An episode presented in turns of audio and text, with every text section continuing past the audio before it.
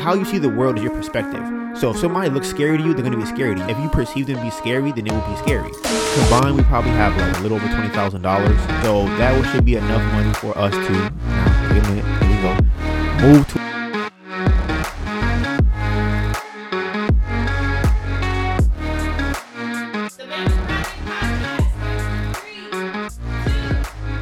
Welcome to the Bamboo Project Podcast, where you can see how we turn our life into a living. So, I want to start off by giving a shout out to the Bamboo Project family. I appreciate every single one of you guys for tuning in every week. This may be your first episode, but for everybody else, this is episode 39. And if this is your first episode, you have a lot of catching up to do. And for all the people who do not have YouTube Premium and still want to hear this podcast and listen to it, the audio link will be in the description below. Uh, we are on all major streaming platforms such as Apple Podcasts, Spotify, Google Podcasts, Anchor, Breaker, Radio Public, Castbox, Overcast, and Pocket Cast. So, for everyone listening to this podcast and not watching it, okay, we have a YouTube channel which is currently doing numbers right now. We're getting our subscribers up. It is called, you already know what it's called, The Bamboo Project, where we have over 200 videos of cooking tutorials. We have travel lifestyle vlogs. We have tips on makeup, we got hair growth, we got basketball. We currently have wholesale and real estate and everything us on the channel.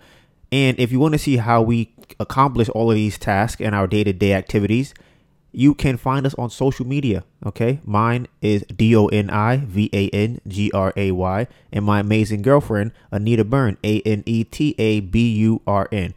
My Instagram and Twitter are the same thing. So on the Bamboo Project, we have multiple different projects. Okay. We have the food project, we have the music project, we have the clothing project, we have the fitness project, we have the sports project, and we have the Bamboo Project podcast, which we're listening to right now. Uh, if you want to, you know, get on the phone with me, you can DM me on my Instagram, Donivan Gray. We can get on the phone to have a little, uh, do a consultation or just kind of have a little talk about what you're going through. If I can help you out, let me know. And we have the timestamps for this video in the description below, whether you're on YouTube or whether you're listening to it on one of the major streaming platforms. Okay. So today's date is December 15th. It is 2:04 p.m. For all of the family that already knows how we get down on this side, we are very late.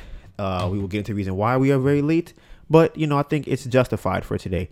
Um, the Bamboo Project podcast has four different subject no segments. They're called segments. We have four different segments. Okay, we have the life update, which is as the title says, a life update. That is when I will give you an update of what my last week consisted of. We have episode playback. That's when I have a chance to kind of go over what I talked about on last week's podcast in case I might have missed something or want to elaborate a little bit more on it. We have Donivan's questions, which when I kind of have a question I've been asking myself for the whole week, and I kind of want to share with the public to see what other, what other people think about it. Okay, and then we have the last and final segment, which is the the uh, topic for the day. Right, today's agenda will be you have to either have the energy, the money, or the network. Okay, or no, that's it. That's the, that's the first one. Because last week we did actually go over the topics because other things that came up, and the other topic is people will want you to lie to them, and they resent you for doing it. Those are two things we're going to talk about today.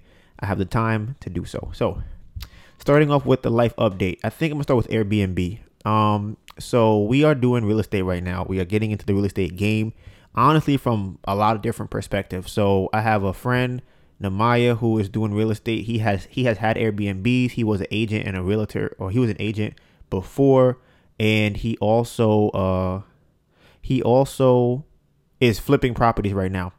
So you know we we've been kind of trying to figure out what I'm gonna do from that end. So we've been talking about real estate with him and trying to get into the flipping game from that side. We've also been learning wholesaling, which is when we get a property under contract, which means that we tell the person we're going to buy the house for a certain price. Then we don't have the money to pay for it. So we take that contract and give it to another person who has the money to pay for it. And then they pay us a finder's fee for that property. Um, we're doing that. And now we are looking to get into Airbnb uh, within the next six months. So me drink some water. Need a break.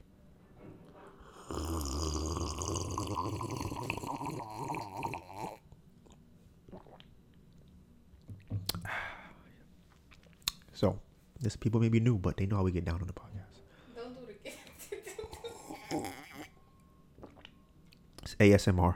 Okay, so let's see. What can we? How, what should I even start with this Airbnb thing? I, it's, it's kind of a lot to um, unpack, but I might have talked about this before on the podcast a while ago. There is a girl in Atlanta. Her name is Alexia Wright. Amazing individual from what I've seen as far as how she handles her business and how she markets herself um, and what she's doing. I think she has 25 plus properties of Airbnb. Uh, I believe she's 23 years old, 24 years old, and according to her, last I checked, she's making she's grossing like 60, 70 thousand dollars a month, something like that from Airbnb, um, at 23 years old. I think that's phenomenal. Um, she was on Earn Your Leisure podcast. She talks about her experience starting an Airbnb, how she almost lost all of her apartments last year because of the corona, or this year because of the corona pandemic thing going on. Um, so we have decided that we want to get into that also because we have been investing into the stock market. And people who are new to the podcast uh, on my Instagram, I have put in my Instagram, and when when the whole market crashed, that step one for my plan was to put money into the stock market. So when it flips by the end of the year, going into next year, we have money to invest into real estate. We were planning on using it to actually flip a property, um, but now it seems like we're probably to end up using Airbnb, doing Airbnb. So combined, we probably have like a little over twenty thousand dollars uh, combined between the both of us. So that should be enough money for us to now take a minute. Here we go. Move to Atlanta. Okay, so we are considering moving to Atlanta to start Airbnb. Uh, the Airbnb would we would get a luxury Airbnb in one of the uh, rent one of the luxury buildings, and then probably like a three two bedroom maybe, and then maybe two bathrooms something like that and then we would just stay in a studio in the same building. We would rent out one for Airbnb, and other one we would stay in ourselves. We just kind of been looking to see how the Airbnb game is gonna go because we're my goal right now is to have income coming in that I'm not necessarily one two types of income. Income that I create myself, where it's, it's not really somebody paying me, as if I, when I was doing air, when I was doing uh, bike messaging. That one was closer. That one was in the middle of where I want to be as a entrepreneur and or a person that adds value and where I'm trying to get to because I was not working at an establishment like you know I wasn't at Starbucks, I wasn't at Target, I wasn't at Whole Foods. I was like, okay, I'm not working for a check necessarily because with those jobs, what I don't like is there's a cap on how much money you can make. That was my problem there.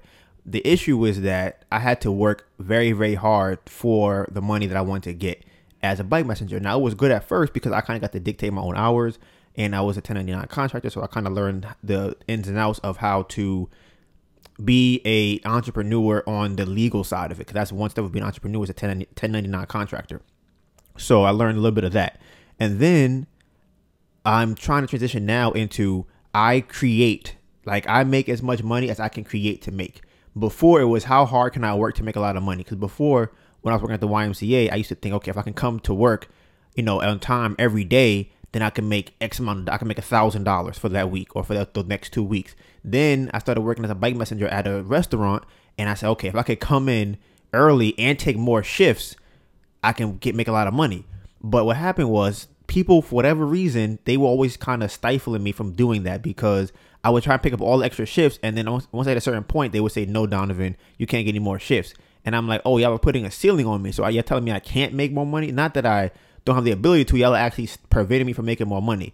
And I'm like, okay, I can't do that. So then I got into the back messaging game for like Caviar or Try or DoorDash now, Uber, Postmates, that kind of thing.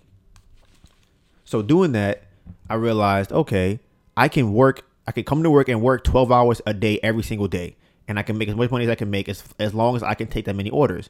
Now, there's a cap on that as well, but the the ceiling is a lot higher because now I kind of dictate how much money I can make. Nobody is telling me, Donivan, you can't make any more money. It would just be at that point physically impossible to make more money. I can't work more than 24 hours in a day. That's just all I can work. Um, so, but like I said earlier, I was going in the right direction. So now Airbnb, I don't have. If I can have enough people on staff that are able to clean Airbnb, check people in and out, things like that, then I can just keep growing the company. I can just keep growing it and growing it and growing it. And there's no ceiling how much money I can make. Unless, you know, all the money in the world. That's pretty much the only ceiling. And at that point, I'm fine with that. That's our plan right now going forward with Airbnb is to try and do that. And that's the main reason why I feel like I really want to get into it. Because right now we're doing wholesaling. Airbnb is a lot less actual man labor to do it, but the barrier to entry is higher because you have to pay to actually get an Airbnb. Like that's the issue with it. So because we have money saved up, it's easier for us to just go, okay, we're gonna move right now, get a nice place, pay for our own rent, and it'll be fine. As opposed to if you're just starting out and you don't have any money, it's like, okay, how do I pay for an Airbnb? Because we're planning on doing is we're gonna we want to pay like three months or four months in advance on our rent, just as a kind of a a concession to the landlord, the the, uh, the the property owner, like, hey, we're serious about this, and you know, did we want to kind of lessen your uh whatever kind of issues you may have with having Airbnb in the building. So if we pay our rent out for the next five months, you go, okay, worst case scenario, if I don't have a tenant for five months, I know I got my money, and that's that's perfectly fine with me. Um, so you can't really do that if you don't have the money though. So because we were able to invest in the stock market and get some returns on that and save a little bit, now we able to kind of make moves that require money. Now with wholesaling, you can you can do wholesaling with zero dollars and make money off of it. It's going to be extremely hard to do that. It's possible, but it's going to be extremely hard to use zero of your own money. You have to be a very good uh, negotiator. You're gonna have to be very uh, creative, and you're gonna have to be very good or have very good social skills. Um, so that's how that goes. And then the flipping thing also, you need to have money. Or somebody like Namaya, who's I'm, who I'm partnering with to do deals. So he sent me a deal today or yesterday that I'm gonna have to look over to see if he wants me to. He wants to know. He wants to know if I can, if I want to get in a deal with him. I'll give him some money towards the down payment, and then I'll get a return of whatever percentage I put in on the down payment.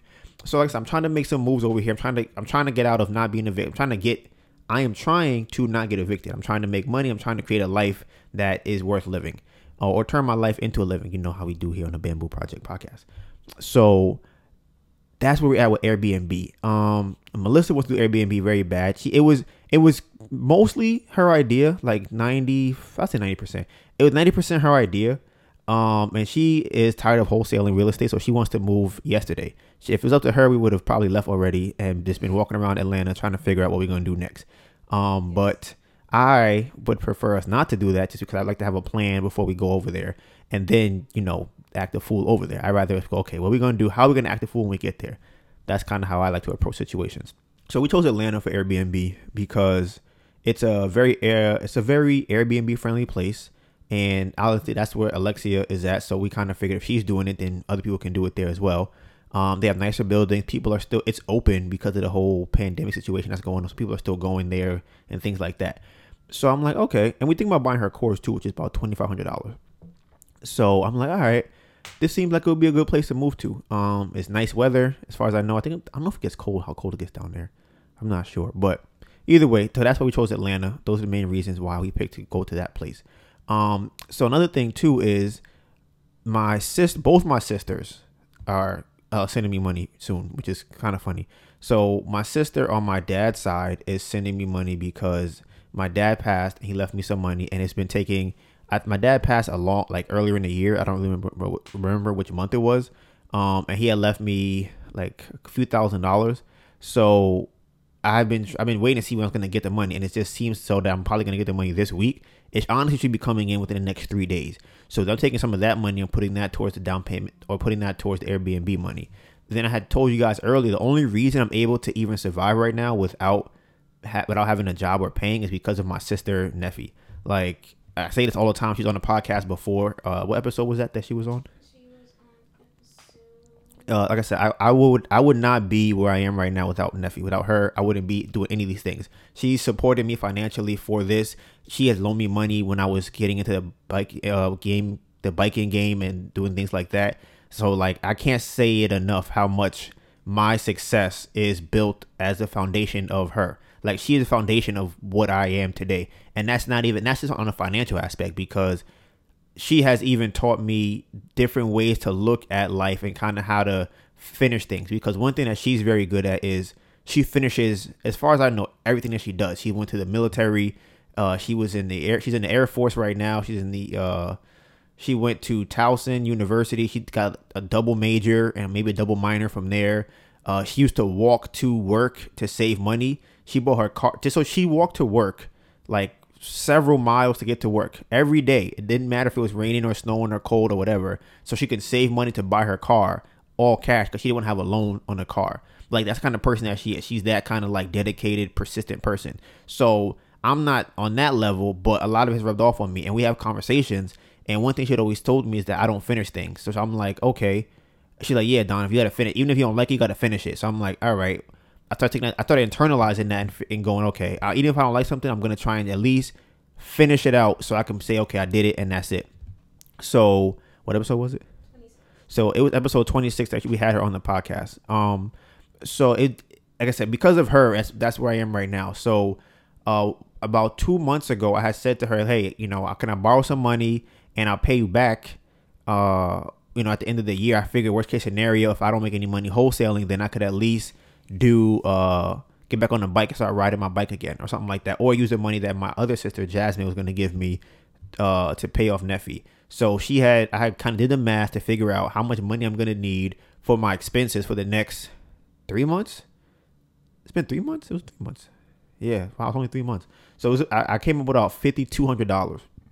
So she has sent me about two thousand dollars so far because I, I, was trying to figure out how I can use my own money too that I have left over here and there to kind of survive each week. Uh, and Melissa still Melissa gets the what one hundred eighty dollars from is unemployment or from unemployment. So I'm trying to finesse because like I said I don't want I don't want to have to use all the money that she lent me if I you know just splurging on whatever case might be. So I'm like I'm trying to just push back on how much I need. But since I'm doing wholesaling, wholesaling requires uh, down payments of EMD. I'm like, got you. All right, so maybe I could use some of that money to do that. So funny enough, she said that she'll be able to send me this money this week. So she sent me she sent me two thousand dollars so far.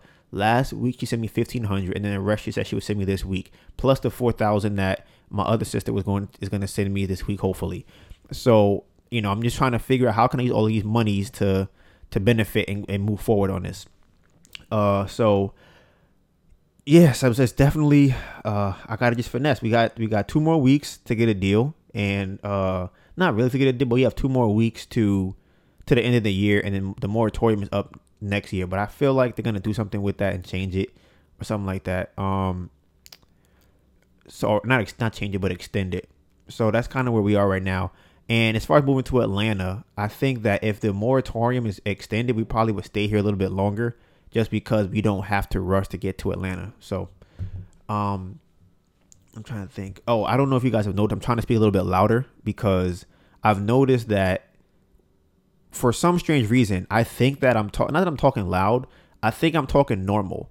So when I'm listening back to it, I sound unenthusiastic. So I think that if I'm louder, it sounds like I have more energy because it requires more energy to speak louder. And funny enough, when I was running a game on girls years ago, or learning the game, that was part of it. It was like kind of speaking loud, and I realized that talking to them that when you're kind of low energy, low monotone like that, you you you that that energy is transferable. People feel that when you're like, hey, oh, yeah, I just uh, I'm just going, I'm going to the store, you know. Welcome to the Bamboo Project podcast, and it's like you feel that, and and I, I the reason I feel like that is is because it literally on a physical level requires you to use more energy to yell than it does to whisper. So I think that other people can either pick up on that or feel that when you're talking that you're speaking louder. So that's why I've been attempting to speak louder during the podcast. I'm gonna see how it sounds afterwards. Uh, the the sound it looks on the levels. I think it still sounds good. So that's a good sign. Um. So yeah, I definitely wanted to address that because I want to see how this intro sounds later when I hear it back and I'm speaking a lot louder. So. Mm, couple of things that happened this week was I did my I helped my mom with her campaign. She's running for councilwoman of District 12 in the Bronx. So if you are in the Bronx, District 12, look it up, go vote, you know, write her in, do your thing. Because like I said before, a lot of people always want to vote for the president and then they wonder why their life does not change. It's because the president does not change your life. The people who you vote, who you don't know are running for office in your in your local area, those are the reasons why your life is is, is sucked and is fucked up. That's the people, not the president. So uh, she was running. What episode was that that I interviewed her? My mother. What episode you interviewed her? Yeah. Or when? What? What? Uh, when was it? When was it? Yeah. So it would be called Bronx interviews, possibly, or Joyce Briscoe interview. If you just put that in on uh on YouTube, you can watch uh, my interview with her. And over the weekend, we had to help with her campaign. She had asked us, I'm like, all right, you know, cool. it was a very very long weekend. I'm not gonna lie. We were there for two days. Um, we went over there Friday morning and stayed over until Sunday night. And we were walking in buildings, you know, doing the the the uh, what is it called? Boots, not boots on the ground. November fifteenth is the, uh, the interview with my mother. Um, what is it called when you are? Yeah, we were bootstrapping. That's what we were doing. So she had printed out hundreds of of papers or flyers, you want to call them, because they're not really laminated. So I don't know if I'll call them flyers, but technically they are flyers. They're just on copy paper. Um, and she had her name on. She had what she was running on. She had you know how to write her in. And we went to you know buildings, and we were just putting it in the elevators for everybody. We were putting it on the mailboxes. We were going to people's houses, knocking on. We didn't really knock on no doors, but we put them on the uh on their door in the single family houses.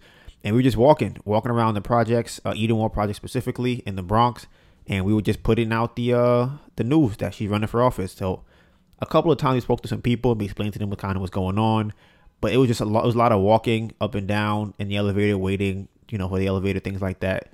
So we probably did like four or five project buildings, like actual buildings, and then we did like I guess the lower level project building, which probably only maybe five floors or four floors, something like that so we did that, and then after that, we walked down the block and we just went to all the houses on that block and just kind of put the uh, the notes there. So you know, I'm hoping that's gonna be that she'll be able to win. And the reason I say that is, uh, well, the, one, the thing about it that I find funny is that she said in the interview last year, I believe maybe the person who won won by there's only like four or five hundred votes for them, which I think is hilarious because you can go to 500 people yourself and have them vote for you. Like people, the a lot of people already have 500 followers on Instagram or whatever the case might be. So if you have all of those people vote for you, you could become the mayor, or not the mayor. You could become a council person in your area. Isn't that crazy? Like if you just had your followers who are near you vote for you, you probably become, uh, you would be, you would be in the office or in, in a, in a political office. I think that's so crazy. Um, so we don't really take into account that it's not that many people that need to vote for somebody to win. So she's putting a lot of work in. Then after that, we had went by the church where she was at, and we were talking to the coordinator of the people who were actually the coordinator. Court who we were talking to the coordinator of the polling site. That's what he was, and he was telling us that while he was there, somebody had came and said, "Hey, I want to vote for Joyce Briscoe. I didn't get to vote for her because her name's not on the ballot." And I'm like, just like that, we could have possibly have lost a vote just because her name's not on the ballot. And so it was supposed to be, but we talked about it in that interview where the people who were actually running did some things to get her off the ballot. It's like nitpicking at her name and how the signatures were and how big the sign. It's just little things like that. So because of those things, they were able to get her off the ballot, but you can still write her in. So they don't tell you that though. So you have to be informed to know you can write somebody in. So the guy was saying, I wish I could have voted for her, but I didn't know. So now we're hoping that he went and told three other people that then counteract his one vote for the other person he voted for. So that's what we're kind of hoping for with that. Um, and then what else did we do? Uh, I think that was it for the campaigning. So the the the the voting ends. The voting ends December twenty second. That's when that's when you that's the last date. Or that when it ends? December twenty second is election is election day. So we're gonna see what happens December twenty second. What day is that? Okay, so that means that that's that means that on the podcast, maybe depending on time, it's probably at night though. So I will put it on my page that day, and then uh, the 29th you will hear what the what, what the outcome was. Um, the there's two more things I want to kind of touch on because while we were doing this, uh, how did this come up? We were talking about guys approach. Oh, Melissa was telling me that she feels more comfortable talking to people now because she's been doing this with my mom and nephew for a while, kind of just going out and campaigning and giving you know the uh, flyers to people and explaining what's going on with the election. So my whole thing with that is before I believe she felt uncomfortable with talking to people, but nothing changed other than her mindset and her approach to talking to people. The people she's talking to have not changed. They're still random people she doesn't know. And I think that it's very important to remember that the person like how you see the world is your perspective. So if somebody looks scary to you, they're gonna be scary to you. If you think if you perceive them to be scary, then it will be scary. So now that she perceives people to not be a threat, she can talk to them and she can be calm and explain to them, hey, this is what's happening, that's what's going on. Um, and I th- the reason I'm bringing this up is because I feel like a lot of times girls are either scared when a guy approaches them on the street, or they're angry when a guy cat calls them, uh, or they are they just get emotional or annoyed when something happens with a male on the street, right? And they all the the argument is that men should be trained how to handle looking at a woman they don't know and talking to her or not talking to her if they don't, you know, if she doesn't be talked to. And I always say that I disagree with this logic because some men are going to be crazy and some men are not trained properly. You just can't help that. But what you can do is you can help how you react. Like you can change how you react to them. So personally, what I always tell Melissa is like, hey, the majority of people you walk past and that say something to you, they're still regular people. So if you treat them like they're some type of rapist, they're gonna be upset. If you try to run away or start yelling at them, don't talk to me. You ain't don't leave me alone. You fuck. If you start doing all of that, now the person feels insulted. Now they go, okay, I need to do something back to you. Now, is that the right thing to do for them to want to attack you? Of course not. Right? Should you have to worry about about you provoking them? Yes, you should. Why? Because it can still end in something happening to you. And what you want to do is avoid the situation in its entirety. I've talked to people before, women before, where they have said that they have more or less befriended a cat caller, and the cat caller helped them in a situation where they felt uncomfortable. And when I say befriended, I mean be cordial with. So somebody cat calls in the street, they go, "Hey, you look so pretty," or whatever they might say say thank you. I appreciate that. And you keep walking. They come up to you and say, hey, can I talk to you? I'll get your number. If you're walking in a direction, you can say, hey, listen, I'm walking down this block. If you want to walk with me, fine. But I'm not gonna stop. I'm not gonna stop walking. I have somewhere to go. Oh, you know, I know you have a boyfriend. Now nah, I don't have a boyfriend. Whatever the case might be. Can I get your number? And this is why I brought this up in the first place. I was thinking, right? I would. I think girls should get a Cash App business card and say, listen, if you want me to take you seriously, here's my Cash App card right here. Okay you could send me a hundred dollars, and we could talk about us. Uh, you could even we could have a conversation after this if you're serious about even talking to me. Here's a, here's my cash app. Right now, the reason I came up with this too is because while we were walking, I had seen somebody else passing out his business card for us to go and work with him at what does he do? Uh, he is a youth counselor. Yeah, he was a youth counselor, and I was like, "Dag, if Melissa and I had a had a bamboo project uh, YouTube business card, we could have handed him ours as he handed us his. He was handing us a flyer for someone that was running against your mom. He asked us, "Hey, are you voting for anybody this year?" And I'm like, "Yeah, definitely. Are you voting for anybody this year?" He was like, "Yeah." So he got to give me a flyer for who he's voting for. And I was like, "Huh." Okay. I'm like, I got a flyer for him too. So I pulled out my flyer. I'm like, "Yeah, while we vote for her, you should vote for this person." And he was just like, and he was just like um, what did he say? Oh, he was kind of taken back because he was like, "Oh, I, I, didn't know that you were running." I'm like, "Yeah, yeah, we doing the same thing, sir. We are both out here trying to get somebody in the office that should be in office. I don't know about your person though, who should if he should be in office or not, but I know that our person should be." Um, so I just think it would have been funny because after we handed him our flyer, he gave us his flyer. He then proceeded to give us his business card. And I'm like, "Dag, I can't follow up on my business card because I don't have one." And I was just like, "Wouldn't it be great if girls could just have business cards of questions and it has answers to guys' responses, like?" it has answers to guys uh yeah, I guess responses, right? So if a guy comes up to you and you have he goes, uh if a guy comes up to you and he says, Hey miss, can I talk to you? Give him business card, right? And it has all the responses to everything he might ask you. Can I talk to you? Not right now, I'm walking to, you know, somewhere else. Oh, but do you have a boyfriend? I don't have a boyfriend. Or if you say I do have a boyfriend, he hits you with the well, you can't have friends, you have a response. I can have friends that I know and meet. Well, where would you where would you meet your friends at?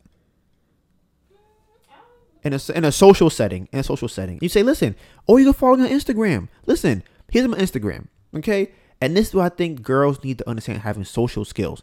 If a guy comes guy comes up to you and says, "Hey, can I get your Instagram?" You go, I get your phone number. You go, listen, listen here, Joe. I, wish, I don't even know your name. You came up to me right now. You don't even know my name. You told me your name, and now you're gonna give me my phone number. That's come on, come on, Joe. What are you doing? Oh, okay, my name is Joe. All right, Joe. Listen, here's my Instagram. Okay, we could talk on Instagram. If things go well, I'll give you my number then. But until then, you know, if I see you again, we say hi, keep it cordial. Most guys, if not the majority of all guys, are gonna be like, okay, I, I can respect that. You didn't hurt their feelings. You're still safe. And now if you see them again, you can be like, hey, what's up, Joe? I seen you. What's going on? And now it might turn to something else. It might turn into like a, hey, uh, you know, let's say your name is uh, Joanne. You're Joanne. He's Joe, right? He like, hey Joanne, I actually know you know you're looking for a job. I saw Instagram need a job. I know somebody that's hiring, or I know a thing that you might need. Now you're building relationships with people. It doesn't have to always be, oh my god, every guy that says hi to me and wants to flirt with me is trying to fuck, and that's all we're gonna do is fuck. Just be a normal human being. Have some uh, uh, social and conversational skills. So the last thing I want to touch on for my life update is uh, DK4L. If you guys are unfamiliar, I have said this before. They are one of the reasons why I got into YouTube in the first place. They ha- were making uh, videos on YouTube of pranks and challenges and things like that, and vlogs of them traveling. And they had eclipsed multiple major uh, uh, YouTube channels at the time: Oprah, Be- Breakfast Club. They just huge. They had huge follow. They had like millions of followers years ago, four or five years ago, right? And I was like, wow, this is four years ago. I'm like, wow, this is crazy. Who are these people? They got views. They have videos with 23. They had videos with 23 million plus views and things like that. So I'm just like, wow, this is insane. So uh the K and DK4L had uh did some things a couple of years ago where he got caught up in some nonsense with another female, right? I had said this before. I saw a video where I was like, mm, I don't really know if they like each other. I don't know. I don't know if he really likes her like that. Because one thing I've noticed is that it seems as though guys are more likely to cheat. 40 minutes? What's that? 209? Oh, I'm come to that too.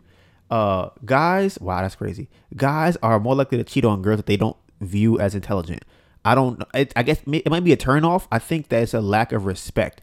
So, and now again, you can be intelligent still get cheated on, but if you act unintelligent, then you probably get cheated on more more often. Especially if you act emotionally unintelligent. I think that's a the grounds, not the grounds, but I think that's one of the reasons why a guy will cheat. If you don't understand how he acts emotionally or how he interprets things emotionally, if you don't have a high emotional IQ, then you can't deal with him and his emotions. And that's gonna I believe that's one of the things that will cause him to cheat. Um so with her, with the D and DK4L, I feel like she's very she was very young at the time. She was very kind of goofy. She doesn't seem like very book smart. Um I don't even know if she's very street smart either. I don't really know. She's a cool person. So, oh, from what I've seen on on YouTube, let me put that out there. Uh, so again, recently he got caught up in some other nonsense where he grabbed some girl's butt. If you want to go find that, it's on YouTube all over the place. Just put, you know, the K and DK4L, DK4L grabs girl's butt. Now, the reason I'm bringing this up is because I think that it's wild. They haven't put out a video really uh, uh, addressing this, and they are probably going to be together right now. I think they're back together right now. And I'm bringing this up because I think it applies to multiple people outside of just them individually. But them specifically for the first part of this, what I'm about to say.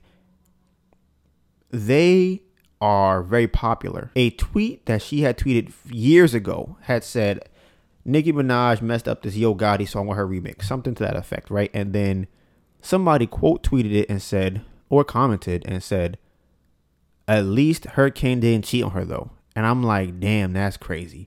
Like this this comment or this tweet is from four years ago, and you're quote tweeting it and commenting on it about what's happening with her now. I'm like, that's crazy. And I'm just wondering what kind of pressure that puts on somebody in a relationship. Because what I noticed is that she turned off her Instagram uh, comments, right? So you can't, no, no, her Twitter comments. You cannot uh, write her on Twitter unless she what is it called when they when they respond?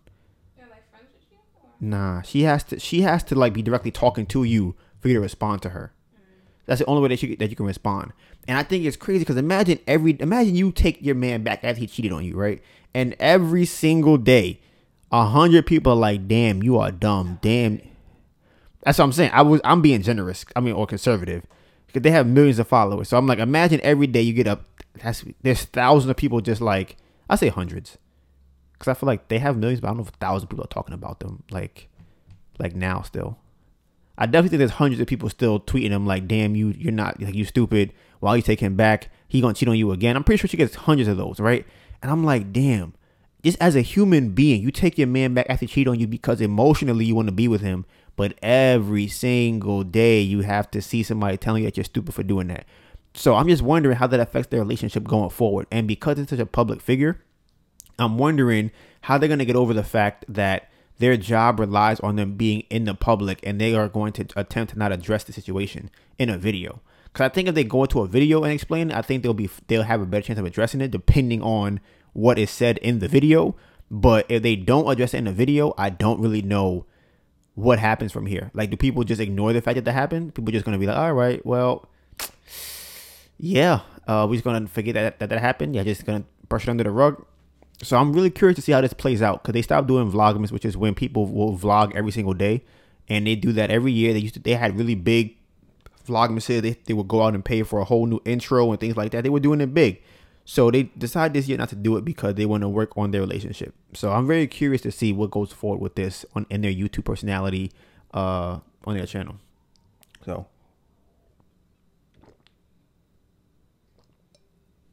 that ends today's life update. The next segment is episode playback, right? So I listened to last week's episode this morning, and one thing I have to I'll remember going forward because I was I was kind of bored myself, honestly.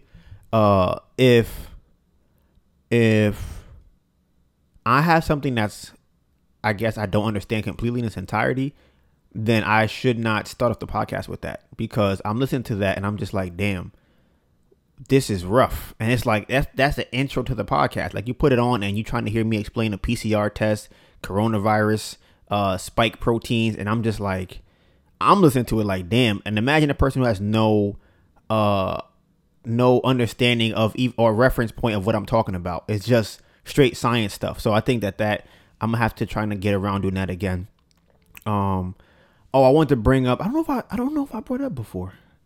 Me getting kicked out of uh out of clubhouse room, but no, I guess no kicked out of clubhouse. The uh, I was on a panel for Dr. Sebi That's what it was, and these people in the room were medical professionals who made a room and it was called debunking dr Sebi and i'm like okay what are we talking about here i mean if y'all know on the channel we have a lot of dr Sebi inspired foods and i've been studying dr Sebi for years now so i'm like okay let's see what's going on i'm thinking maybe i could either learn something or i can help somebody else learn something so i come into the room and it's led by uh, some black women i saw a black there was one black guy i think that was there who for all intents and purposes, he could have been he's acting very feminine in my opinion.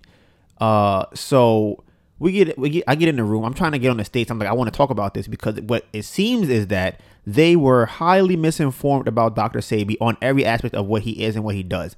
And I think the problem is that because they're in the medical profession, they think that they can make fun of and mock and demonize Dr. Sebi for what he was trying to do. And I would have a problem if they were doing that if they had a basis on why they were doing it. But when we ask them questions about what they believe about Dr. Sebi, they don't have any answers. One girl in particular said that, well, she was, I think she was a doctor. Uh, she was like, I can't believe he wrote a book that says that he that he can cure herpes with food. That's impossible. Why would he put that out there? He's peddling that kind of information that's not true. Now, another guy came on and was like, well, he actually never wrote a book. He died before he could write a book. So whoever wrote that book was not him. And it's like, if you do your research, you would know this, but y'all don't. Oh yeah, because you're in the medical profession, you appeal to authority and you feel like, okay, I know what I'm talking about because I studied these books. But it's like, if who wrote the books for you? Have you guys studied Dr. Sebi? And I thought, honestly, going into that room, that it would be people who are doctors who kind of studied Dr. Sebi's methods and then debunked it. That's not what it was. There's a bunch of people who had no idea of what it was, other than the fact that food can cure diseases. And they were like, nah, it's impossible. That's not, it's not a thing. It can't happen. So the room started getting bigger. It's like 500 people in there, maybe 600 people in the room after a while. So I was annoyed about it before I got on stage because I'm like, okay, y'all just talking some craziness. I get on stage, and now one of the problems that I ran into when I got on stage was that one, I was very hyped up and excited, right?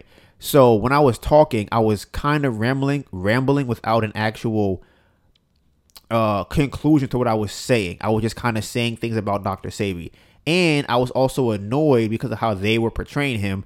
And third, I wasn't speaking in the language of a of a doctor. So all those three things combined didn't make for a comprehensible monologue, I guess you could say, because Clubhouse is normally one person will be talking at a time.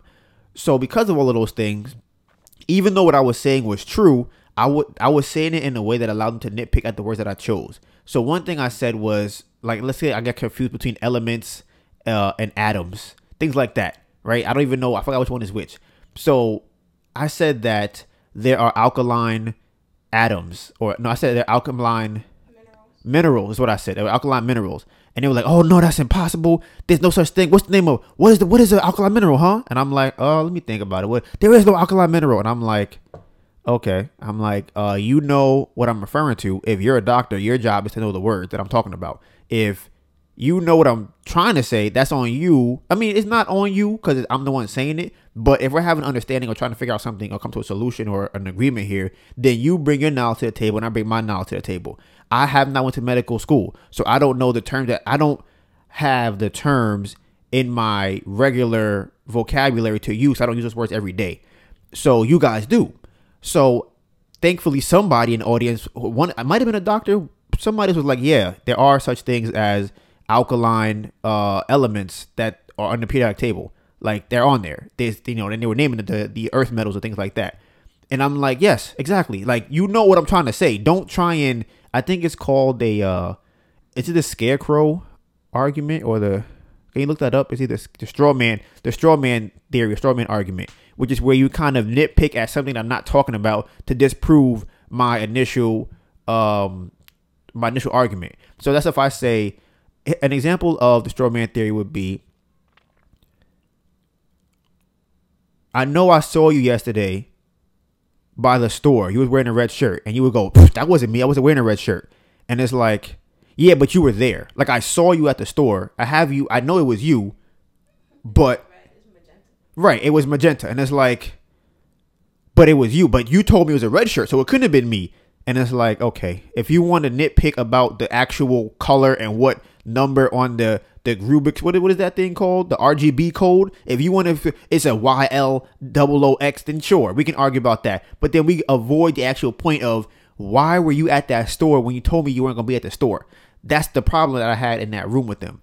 So as I got on the stage, like I said, my problem, which I fully acknowledge, is that I was rambling and I was kind of annoyed. So I was probably coming off as kind of aggressive. So when I was done, I stopped talking, right? What happened was I waited to be able to speak my piece because when I first got into the room, there weren't many people on the stage who knew about Dr. Sebi. So I'm like, okay, I kind of want to answer the questions and then kind of dispute the things that people are saying about him or the things or the method or the electric food diet that they don't understand, and I can explain it. So I'm waiting. I'm being patient. I'm waiting. I'm like, okay, people are coming on the stage. They're talking. I'm like, I'm gonna wait my turn. I got kicked off of the stage and sent back to the audience. So now I'm annoyed because I'm like, we were having a conversation. Y'all are talking to people who don't know about it. So y'all are making it seem as if y'all are right because people y'all are talking to don't don't know the diet. All they've done is seen the the pictures on all the memes online where it says mucus is the death is the death of you and don't have mucus in your body. That's all they see. So I'm trying to go in there and explain to them, okay, this is what that means. This is what they're trying to say. I was moved to the audience, so I can't in the audience you can't speak. So I'm like, okay. So I'm like, now I'm pressing the, the raise your hand button in Clubhouse to get back on the stage, right? I get back on the stage. Actually, before I even get back on the stage, people are people are saying other people who know about the diet are on the stage referencing what I said, saying, yeah, yeah, there was a guy here earlier who was talking about the metals and the minerals and the periodic table and the food, how it helps. And, you know, he was talking about it. So I'm, I'm pressing the, the raise my hand button and get back on the stage. I finally get back on the stage. So I'm like, okay, I'm listening, I'm waiting. So as we're talking, or as uh I think I was about to say something, and I'm like, okay, if I'm gonna talk, I have to talk louder because people are not hearing what I'm saying. So as everybody started talking at the same time, right? Everybody at the same time is talking. They go, hey, listen, Donivan, if you cut people off again, we're gonna kick you out the out the the, the whatever the uh, off the stage. So I'm like, as I was talking, there are four other people talking at the same time, but they chose. It was one person particular, Kimberly, chose me as a person to not be on the stage if I start uh what you call it if I start cut people off. So I'm like, all right. So I said my thing is like I said last time I didn't cut nobody up. I got moved from the stage to the audience. This time I'm like, hey, I want to say something. They're like, oh, ah. people are talking. I'm like, all right, cool. Then it happens again. So somebody finished. This is the weird part about this is the hard part about Clubhouse. You're trying to time the best point which when you should talk right? Because you're like, okay, if somebody finished talking, okay, now I'm gonna say my piece. But if other people start talking, everybody trying to time their their point, everybody starts talking at the same time. So this happens. Somebody is talking maybe like a minute or so. I'm like, they finished talking. I'm like, okay, I'm gonna explain why what they're saying is incorrect. So I unmute myself. I start talking. While I'm talking, someone else starts talking, and someone else starts talking, and someone else starts talking, and then they go, you know what, Donivan, you can't be in the room no more. You got you got to go back to the audience, and I got kicked back to the audience again, right? So now I'm annoyed because I'm like, you guys are one not addressing what I said, two y'all aligned what was going on, and three. You kicked me down to the audience the first time for not speaking, and the second time for cutting people off. So I'm like, now I'm annoyed. So that was just my experience with that part of the clubhouse. So I think that again, my approach to it is the issue. Melissa got on Clubhouse later, and I think this is a funny thing about it. So Melissa got on Clubhouse, and she was telling me earlier that she, well, she was telling me earlier I should have cut people off, and I was explaining to her the same thing I just said right now. When she got on, it was it was her turn to speak. They said, "Hey, you know, Melissa, your turn. You're you were next in the line or the queue. What do you want to say?"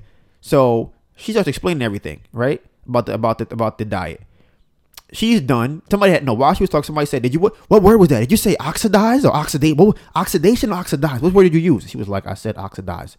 Oh, oh, okay, okay, all right.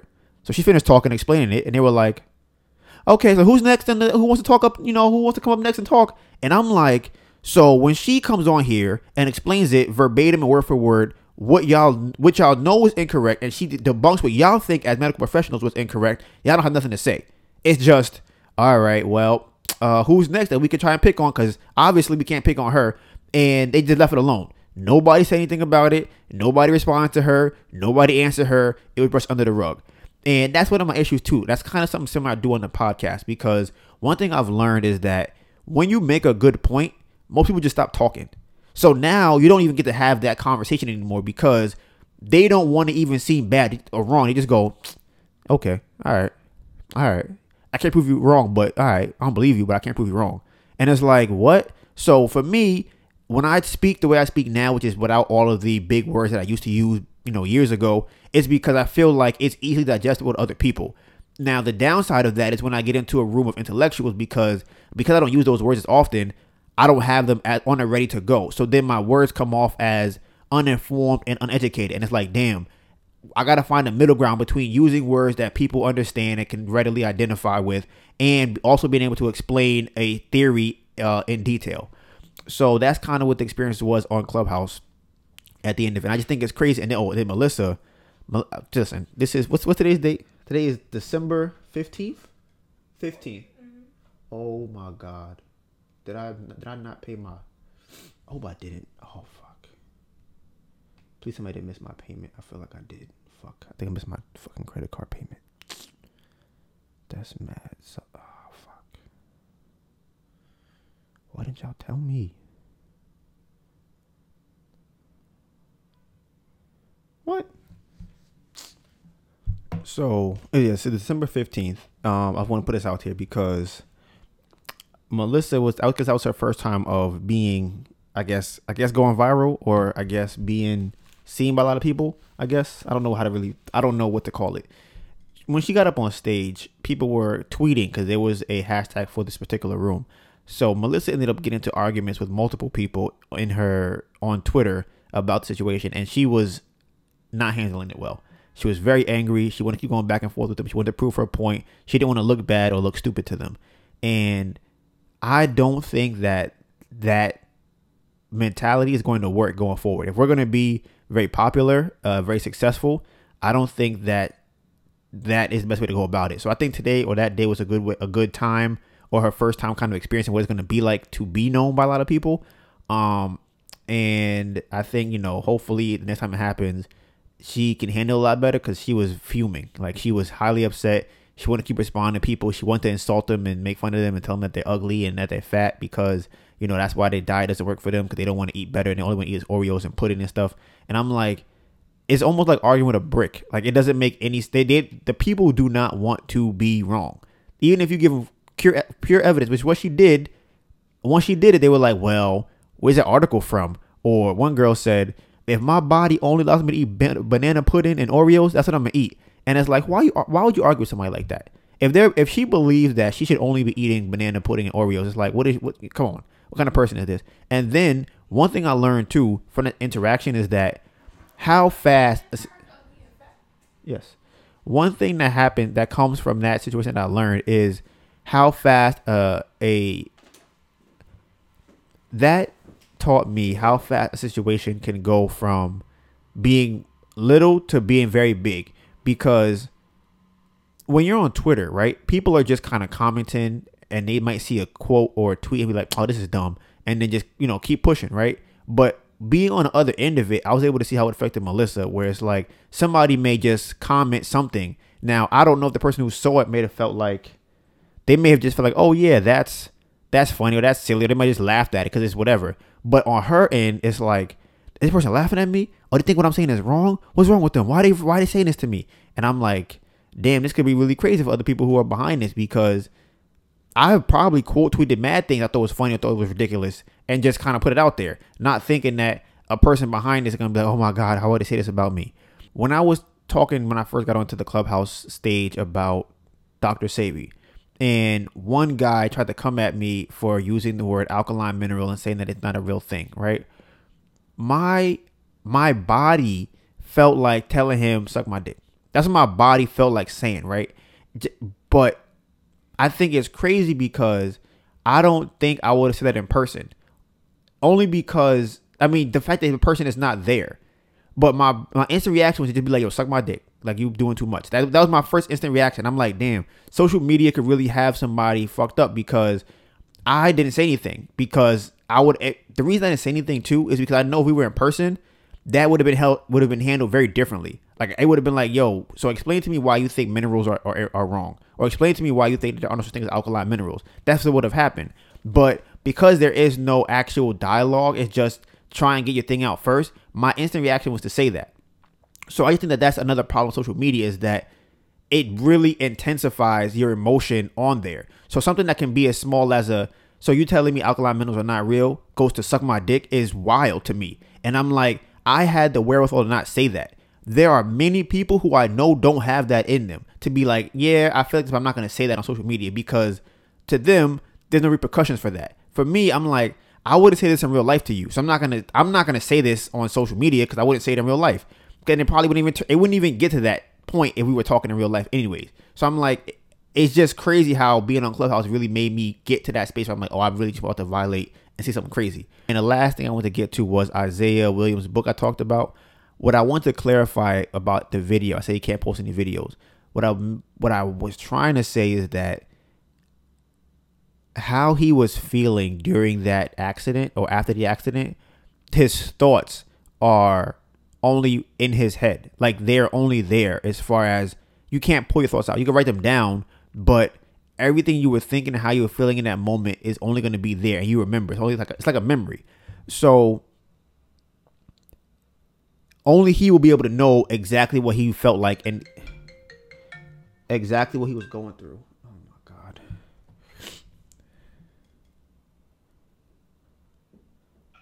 Hey Alfred. How's it going? Good. I just emailed you a few documents to e-sign. Okay. I don't know if you um see them as yet. No, I didn't look at them yet. The, the, the, the, agreement of sale and um, uh, just some documents to say, you know, I'm representing you and a buy agency contract, consumer notice, and a deposit money notice as well. Okay. Um, I'm gonna send, I'm gonna email you some more documents, the seller's disclosure of the property, Yeah. seller's disclosure, and the lead base. Okay. So, uh, review and initial and sign. All right, that sounds good. So I'm kind of busy right now, so I'm just going to take me maybe 30 45 minutes to look at it. All right, no problem. Okay.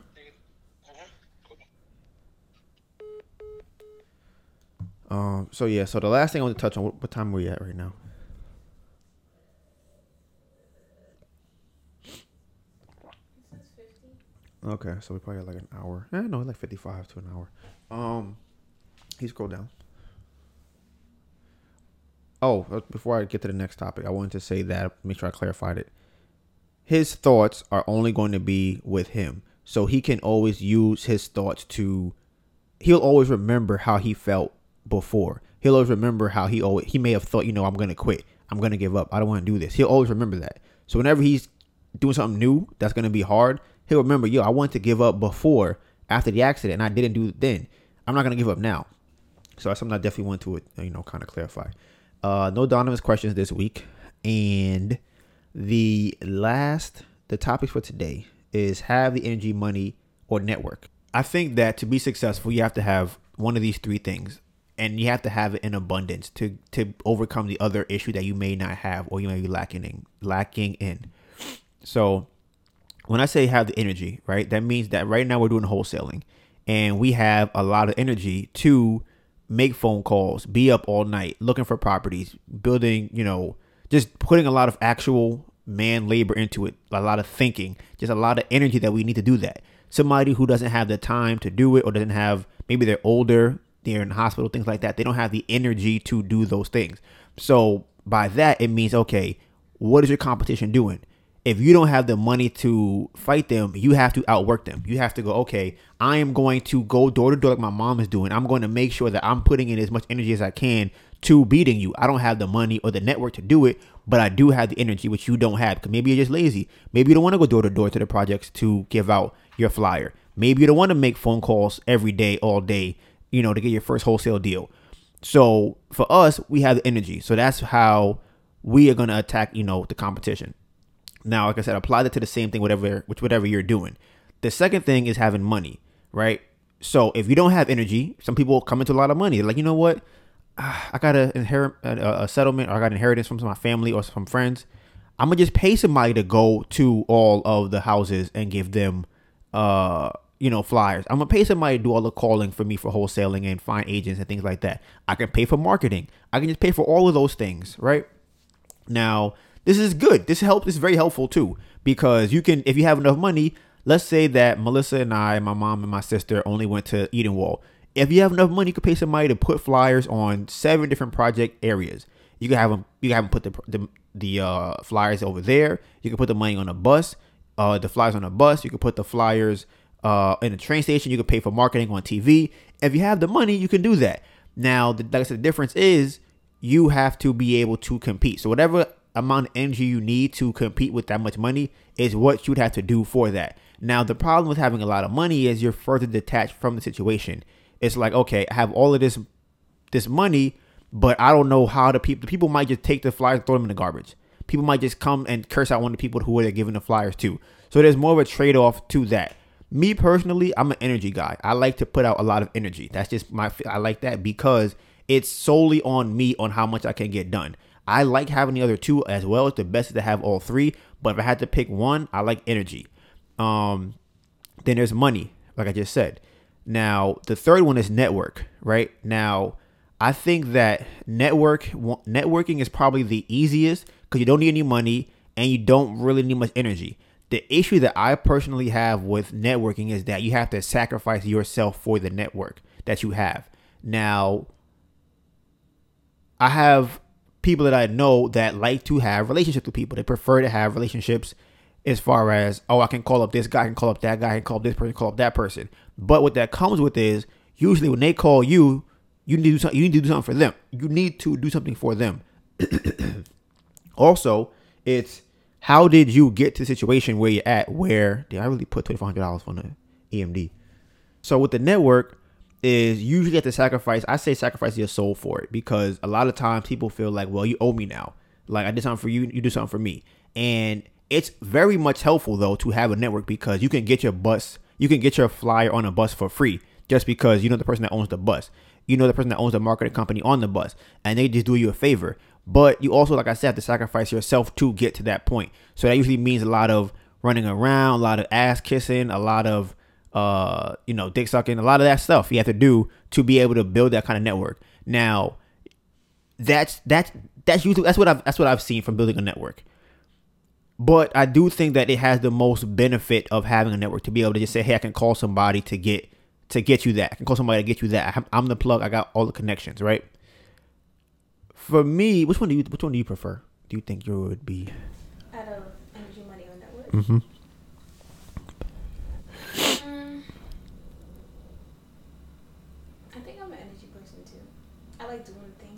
Mm-hmm. So like the clothing and stuff like that. Yeah. So like I said, me, I like the energy because I get to, I get I have more control over what's happening. I can, the energy that I put in can bring me money and bring me a network. The network can't really bring you energy, and money can't really bring you energy either. you can have other people doing things for you, which is a form of energy, but it's not the best kind of energy. For me, it's like, hey, I can call you on the phone right now and build a relationship with you based off of, hey, I put in so much work on my own to, you know, find this deal for you, and here you go. Just like that, I built. A, I'd rather build a network that way for putting in a lot of energy and building up a network from how much energy I put into it. Um, I think that that's the most solid way you can get things done. And then if you put enough energy in to yourself, you can make the money and make the network from the energy. So me personally, I'm energy. I'm curious. Other people think. Other people might be feel like. Other people might feel like. Listen, I just want to have the money and give it to other people, do all the work for me, and I will just have to pay for the losses that come with that. And other people might feel like, listen, I don't mind, you know, kissing ass a little bit, and you know, and what's it called, smoozing, smooching, S- smoozing. I feel like that's, I feel like that's close.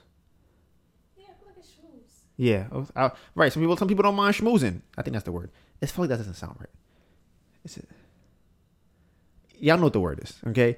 Some people don't mind doing that, and they get successful. Cause like I said, imagine this: you could be a regular guy on the street and have the connections, and end up being the president of a company just because somebody likes you, and you have that that network built there. You could have things happen for you just for that network. So it's all up to you. What do you want to do? Where do you want to be? I feel like it's very important to think about that. But definitely remember, it's those three things you have to have. And if you don't know which one you have, then you need to find out which one you have. Uh, Do you have a network of people that you can talk to whenever you want? Because you probably already in a situation right now. You probably already have money and just don't have a network of people that talk to you. And you don't have energy to do anything, but you have money. You don't know what to do with it. You have a network, but you have no money. You can get money. Well, actually, you don't really need money with a network. But now, what the issue with a network is, you don't have anything for yourself as a network. Everything you have relies on everybody else around you, and I don't like that. I like energy because everything around me depends on what I have to do. So, and I can build money and network from energy. Other ones don't go the other way. Um, so, and a, and a money, a network built with money is probably not going to be as sustainable either way, too. So there's that. Now, the last topic I want to touch on was that people will want you to lie to them and then resent you for doing it. I feel like I vaguely touched on this last week, but I'm trying to get my thoughts together. Um. Oh, I talked about the babies. Can you go back up? How did I forget that? All the way up. Yeah. Okay, so I guess I'll tie this into that. So one thing I said earlier, or one of the topics earlier was actually I'm not. Gonna, I'll just leave it. I'll bring it back for next week. Um, so people want to lie to you and then thank you for doing it. This is a problem that I had with running game on girls. I definitely think that it's more of a. I don't know if it's an emotionally immature thing or where it comes from, but people will get mad at you, right? You'll you'll ask you a question and they want the honest answer from you, right? They want you to tell them the truth. You tell them the truth, and then their reaction is to try and hurt you emotionally because you hurt them, right? And I think that that's crazy because you'd want the truth from me. You said you asked me, "Does that dress look good?" I said no, and now you're like, "Well, your shirt's ugly too," and it's like, what was that for? You're like, "Oh, well, because you told me my dress is ugly," and it's like, but you asked me what my truth was, and I told you my truth. And then what happens is, if you don't tell them the truth, right? They know that the dress is ugly. Inside they know, and they only want you to verify whether or not what yours what they feel in their head is true, right? And if you don't do it, when they leave, they're gonna be like, "Damn, this person just don't be telling me the truth." They, I want them to tell me the truth. It will have what comes from that is usually an underlying pettiness. That's what happens. It's they hold on to that in their body. They know the truth. They know that they are either ugly, they know that they are fat, they know that they have been lying, or they know that they have been doing things that are wrong. They inherently know this, right? And if you don't tell them, it just makes them feel worse because, like, damn, why is nobody telling me the truth? And it builds up a resentment for people around them. It's what you would call a yes man. I believe that people who have yes men resent them because, like, damn, I can't trust y'all. Y'all say yes to me for anything that y'all want to come up with. Anything I ask you a question, you just say yes to. And as I keep saying, it builds up a resentment to those people inherently. And what happens is now you want to kind of lash out at them, but you lash out at them in circumstances that don't that do not relate to what they said to you originally. So, for example, think of it like this: you ask somebody, uh, "Do you like my song?" and they like, "Yeah, that, that song is fire," right? and they know the song is trash. They're like, oh, okay, all right, and they know you're lying. And what happens is they know that you're lying. So now what hap- they come back around. Let's say y'all go out to the store, right? Now they now they want to be petty. Oh, you want to listen? I'm rambling. So I'm getting tired. That's what's going on. And I'm I'm a, I'm gonna wrap this up another day because I'm getting tired. I have things to do today. Um, but we will fix we will figure this out next week. How much time we have right now? An hour and fifteen. Cause I'm getting I feel it. I don't want to start. I realize that my cap is like an hour fifteen to an hour thirty. We've done two and a half hour podcast, which is un, which is ridiculous. But for me to still feel like I can move after the podcast, hour fifteen to an hour 30 is pushing it. So I don't know where we at right now, but we're probably around that time because I feel my body going, oh shit, this is this is rough.